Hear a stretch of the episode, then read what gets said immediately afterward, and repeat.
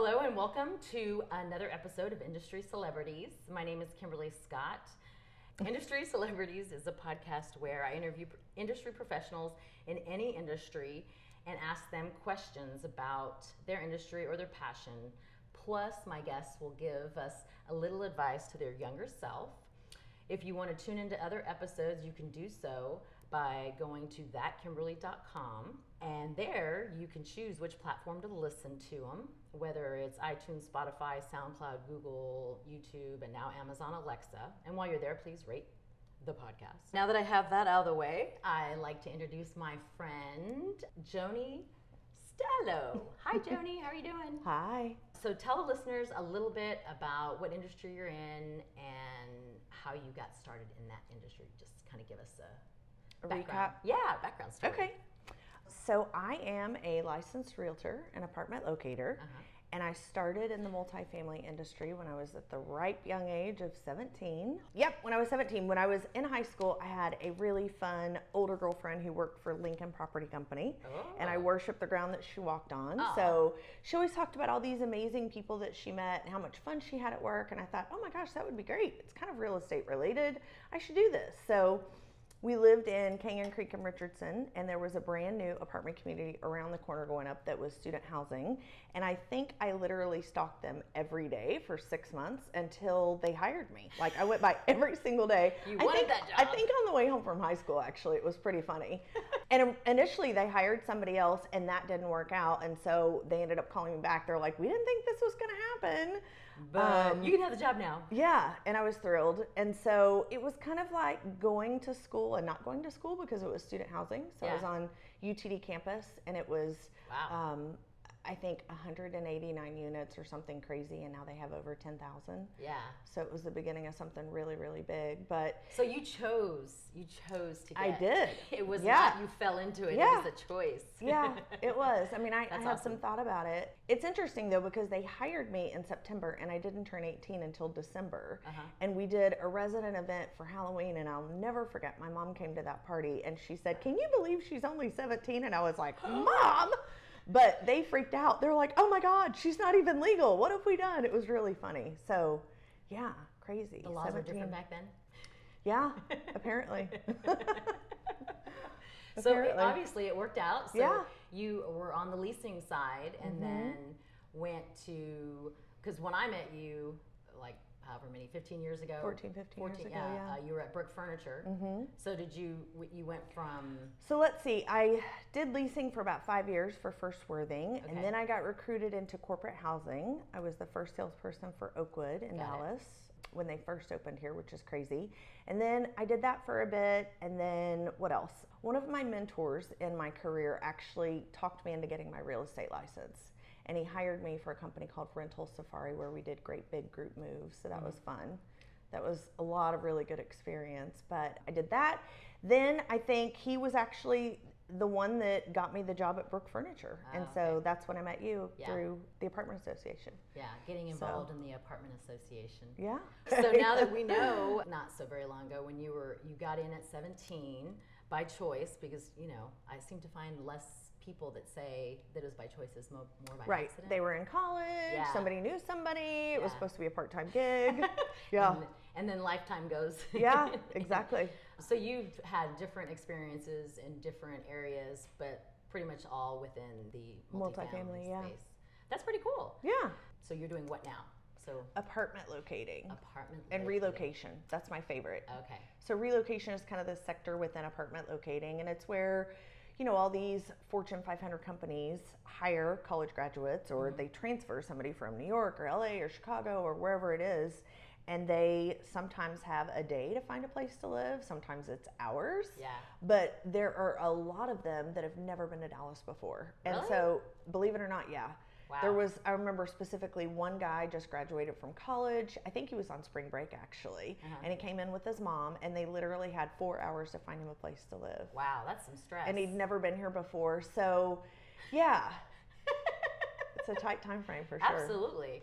I definitely didn't know until I moved to Dallas what that was like, you know, Mm-hmm. to to have to go through and find an apartment and all that goes into it. Discover neighborhoods. Yes, absolutely. Yeah. So I, I feel like I was very fortunate to have you as my friend and then go, oh, you do locating? Oh, By the okay, way. by the way. Yeah. So, so I feel like um, a lot of people, you and I have had numerous conversations, but a lot of people don't understand, you know, all the things that locators do for them. And I just had this conversation the other day with someone that, that was from New York, and there, the resident, the Pays. tenant, yeah, they like to say, Pays for a realtor. correct Yeah. to do this and i was like wtf are you serious and they're like yeah i was like and so we just compared well not here in texas that's not Mm-hmm. how it goes so it'll probably be a whole other podcast about the different laws but For sure. i definitely got a glimpse of you know the fact that i was blessed to have you as a friend that has you know since I've started moving all over Dallas, Mm-hmm. DFW, that you've always been my go to person. But a lot of people don't know. I think there's a common misconception about what apartment locators do. Yeah. And I think with any industry, there are varying levels of that. Mm-hmm. But my favorite part, because I was always the new kid at my school, Yeah. I went to five high schools, I moved around a ton with a single mom. So my favorite part is just really kind of helping ease that transition and helping people. Yeah. So I've got a guy right now. He graduated from Princeton. He moved here into his first apartment, his first job ever. He's never leased an apartment before. Wow. So he literally did not even have a car. He is biking from the Trinity Groves area to downtown every day to go to work, and he's happy to do it. Yeah. He's But- not from Texas. Clearly. but also, you know, finding the bike paths, being able to educate them on how far the distance is, Yeah. what that looks like, what traffic patterns are. I mean, I personally dive deep just because I really enjoy that and I want to help people have the full understanding of what they're getting into. I mean, Yeah. anybody can sell you on leasing an apartment once you get inside, but oftentimes they need to be educated on the neighborhood before they even get there. Mhm. And if it meets So- their needs, otherwise they won't stay at that apartment community. Absolutely, and needs change from year to year. So that exact client I'm meeting this weekend, and he's now decided to buy a car Ah. and is changing jobs and is moving out to Las Colinas and. And we'll use you again. to- Yeah, and and so we're trying to discover that area now and Yeah. figure out, you know, what looks different and Las Colinas how looks way different than when I first moved here Yeah. back in 2003 or 4. Me as well. I mean, I worked out there in the 90s, and I remember a resident coming into the property that I worked at that was Valley View Lane at the time and showing us the plans for 190 going in. Wow. And telling us when it went in, you wouldn't be able to see the property anymore. It would lose its drive by focus. I mean, I feel like I've been there for a minute to see these things unfold, you know, and happen, which is fun.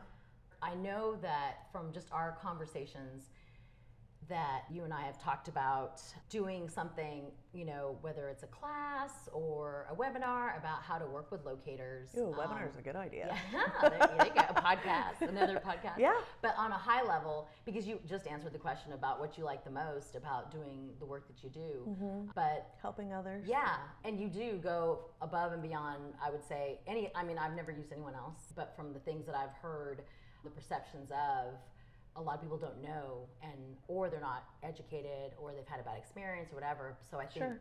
putting more information out there about how to work with a locator and and do's and don'ts it would be great you know like yeah what is the most Misconception? correct yes I think a lot of people think that we kick back and eat bonbons with our feet on the desk and checks fly through the door.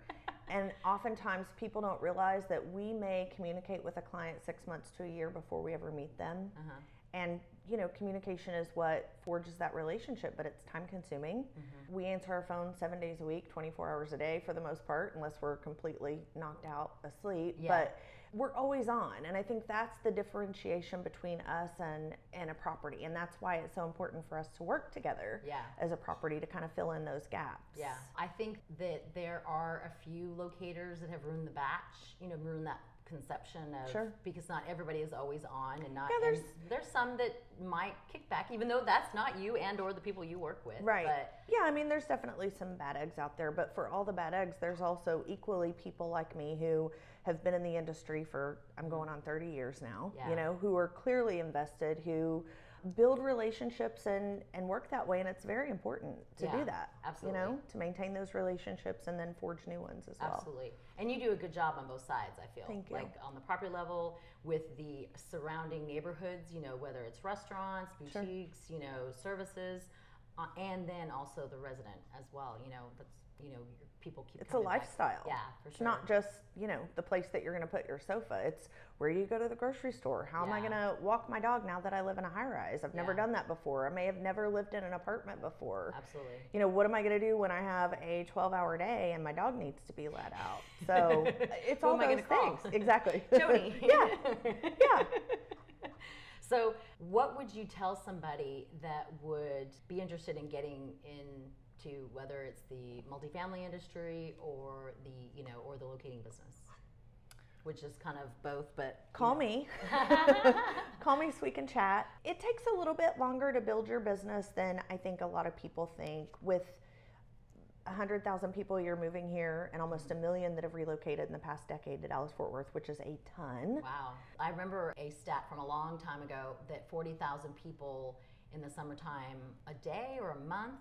I- I'm sure it's increased, but that's that's way old. In June 2013 or 14, I believe it was something like 1,400 people a day were moving to Dallas. And it's roughly 80,000 a year moving Hmm. to Dallas Fort Worth, but we've had a million people move here in the past 10 years. Wow. Which has definitely changed the landscape of multifamily apartments, the demand, the growth, how quickly we grow, what a lease up policy looks like, that kind of thing. And with all of that, and I think 37,000 units under construction right now, we're still at 95% occupancy. wow. So think for people that live here, the landscape has changed a little bit more. And if you live here, you wouldn't necessarily be aware Yeah. of this other than the line getting longer at the grocery store or traffic being a little bit more complicated. Oh my gosh, I'm going to get started on traffic. 75. Ooh Yeah. wee. It used to true. be 635 was bear. now there's now, now there's a toll for that. Yeah, now there's a toll for that, absolutely. Jeez. I'm going to circle back around to So back to your question, I think it takes a little bit longer to get invested. It's not a get rich quick scheme, Mm-hmm. but I think it can be a very if you're invested in yourself, the industry, educating yourself Mm-hmm. and your clients and you want to provide a full circle solution to them, it's a very rewarding position and relationship to have. Mm-hmm. I love when my clients invite me to their weddings or just last Saturday I went to one who relocated from New York her birthday party and Oh yeah. I mean, that's lovely for me to be able to see and witness and go Mm-hmm. through all those things and, and the stages of people's lives. So it's very rewarding in that aspect, but there's a lot that goes into it. Yeah.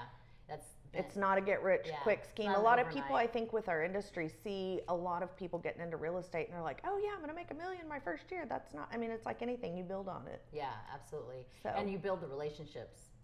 Period. And as the relationships happen, you know, the money follows, just Mm-hmm. Yeah. like with any Yeah, relationship based business, I Yeah. feel like. and it's a process for sure. But would you say the association helped a lot with that when you first started, like to network with Yeah. not just Absolutely. you I remember in 1990, residents. my Mhm. property manager said, All right, girls, you're going to get gussied up. We're going to the apartment association happy hours, and I want my property to be the number one that has all of her, you know, employees show up to this. And I kind of just was following along with whatever she said. Yeah. But then I realized that that was just another layer of creating relationships. Mm-hmm. And then, you know, when you create strategic relationships with other supply partners, you help each other. Mhm. So my one standing question to the podcast is, what would you tell your younger self? Whew, much younger self. I would say have more fun. Don't take life so seriously. Do something to create every day and always, always give back. What do you mean, do something to create every day? Art, ceramics, Oh, okay. painting, photography. I think that that really helps. I know for me at least, it helps balance the stress of everyday life Yeah. and then just bring more joy into your life. And it also, I think, is really good at problem solving. Mm-hmm. So when I create, I step away from the frantic, oh my God, I gotta fix a problem Yeah. brain to, well, this is kind of fun. And then before you know it, there's a solution. Yeah, So that you didn't even you weren't even paying attention to because your mind Yeah. is, is relaxed and, Yeah. and focus on something that's creative and fun. exactly. I, I definitely agree with that. It's something it's a that, great stress relief. Yeah, we had to learn later later Yeah. in life. I think it was always there, but now the desire for me is definitely to cultivate it and keep it front and center. Yeah. Just because it does help so many ways. And it's fun. yeah, I, I totally agree. Well, that is great advice to your younger self. I'm still working on that, but what advice would you give your younger self? I mean, that's such a great question. Yeah. There's so many answers. Mine comes in stages of, you know, from the 20s. Don't be so attached to falling in love and and getting into a relationship. You know, because in my 20s, that's I I just It was the com- goal. yeah, I wasn't comfortable with myself, Mm-hmm. and then I wasn't comfortable being alone. You know, I felt that everybody else was had a boyfriend or whatever, and I did when I was in high school. But then, you know, always on like it didn't work out very well, so I was always on the lookout for you know a boyfriend. And then in my 30s, it changed. Obviously, I became very comfortable with myself, and it was more about like I would tell myself work-life balance because that's when you know I started my business. They don't was- teach that in school. no, they don't teach a lot of things in school. Yeah. But yeah, the work life balance. And how do you how do you achieve that? I know we've talked about this a lot, Yeah. Well, back then, so in my 30s, I just to be in the moment. Like the work life balance was being okay with if if everybody else was done and not wanting to work anymore, that it's okay that I took a couple hours or the whole weekend. You know, it took a long time for me to be comfortable in not doing something on the weekend that was work related. not working on yeah, the weekends. if if I work on the weekends it- now, it's just because it's organic or it happens. It's not because I feel like it's necessary or you have to. or I have to. Absolutely correct. And then in my 40s, it's being comfortable with the fact that my plan, like I had this, you know, big old grandiose plan, you know, in my 30s, and it didn't work out because God always has something else planned for you when something you make better. plans. Yeah, something better for sure. So I think getting comfortable with not one judging myself Mm-hmm. and not being comfortable with also not judging others. You know, I was usually pretty good at not, you know, but but everybody does it, you know. Right. So both ways and then being okay with it not being perfect, you know, and my plan, you know, right on point, you know. It It's a big know, one. Yeah, I mean, it took a lot to learn that one. Yeah. But yeah, and I think as we get older, you're constantly learning. You Sure. know, becoming more self-aware. You know, in my my late 30s was very eye-opening. I think that any course, any meditation, anything you can do to help you find that self-awareness, I would highly recommend to Mm-hmm. Sure. my younger self to have done earlier. yeah. if we knew then what we, know, now, yeah. And and I think as great of a mom as my mom is and was, the things that she gave me was the work ethic. The Sure. you got to go, got to go. You know, you got to be doing something. Success. You know, like you know, do it yourself. Don't wait on people and. And so the not sitting still, like Mm. she was never taught the self awareness. She was never taught that like there were so many things that she taught me that you know self-awareness and those little other work-life balance things that she didn't know about like so Right. how could she teach me you know Yeah. like nobody gives I think parents a book that have children. generation yeah for sure probably didn't never receive that information. Absolutely. And they might be learning from us now. oh you know, i hope so it's part of the process. yeah i hope so my mom always makes jokes but you know the the things she i'm surprised at what she does learn or repeats because you know she has no short-term memory uh, you know that's the awful thing about dementia but you know she's got a great sense of humor that she likes to throw things in there every once in a while and i'm like wow where did that come from but okay mom Did you pull that out of your yeah pocket? That's cute. so yeah so tell listeners how they can get a hold of you if they're interested in learning more about what you do and how you do it Email me, joni at legacylocators.com Uh-huh. or call me. Uh-huh. 214 557 8743. and connect with you on social media Yeah, connect with me on social media Facebook, Facebook, Instagram. Instagram. Yeah, you're doing a great job on all those, by the way. Trying. we just got to get you on LinkedIn. well, I am on LinkedIn. However, it's difficult to manage all those platforms when you're driving all the time. I know. Well, we're going to work on that one for you. Exactly. I need an assistant that can do the drive-bys with me. there you go. Anyone you heard that, maybe you could do a little mentorship Yeah. assistant wise. Yeah. Yeah, there you go. Now Um, accepting applications. Well, thank you again, Joni. I really appreciate your time and No, thank me, you. Thank you uh, for having me. yeah, it was fun. and do this little interview with you. And to the listeners, remember to share Joni's episode if you find value in it. And while you're there, please rate the podcast while you're listening. And until next week, stay positive. Remember, sharing is caring. Thanks, Joni. Bye.